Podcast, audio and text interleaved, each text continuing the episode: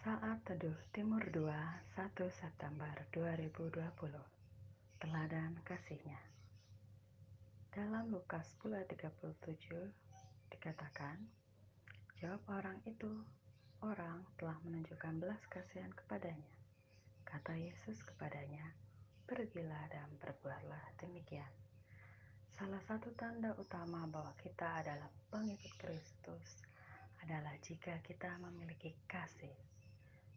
Yesus berkata, dengan demikian semua orang akan tahu bahwa kamu adalah murid-muridku, yaitu jikalau kamu saling mengasihi. Yohanes 13 ayat 35 Kasih menjadi gaya hidup sehari-hari kita sebagai pengikut Yesus, di mana Tuhan sudah memberikan teladan terlebih dahulu sewaktu dia datang ke dunia. Perihal kasih ini, Tuhan Yesus juga mendorong kita agar kita memiliki hati penuh belas kasih.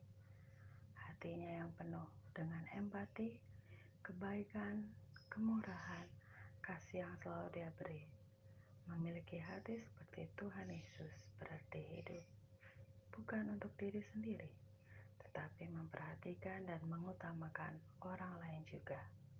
Karena dia Allah yang penuh kasih, mari saudara-saudariku dalam Tuhan, di masa pandemi ini jangan biarkan kasih kita menjadi dingin dan melewatkan kesempatan bahwa kita bisa menjadi berkat kepada orang di sekitar kita. Mungkin saat ini ekonomi kita sedang bermasalah, tapi kita bisa mengikuti teladan kasih Yesus dengan memberi bantuan doa sebagai bentuk perhatian dan kepedulian kita atas mereka yang belum mengenal kasih Yesus. Selamat menabur kasih, Tuhan Yesus memberkati.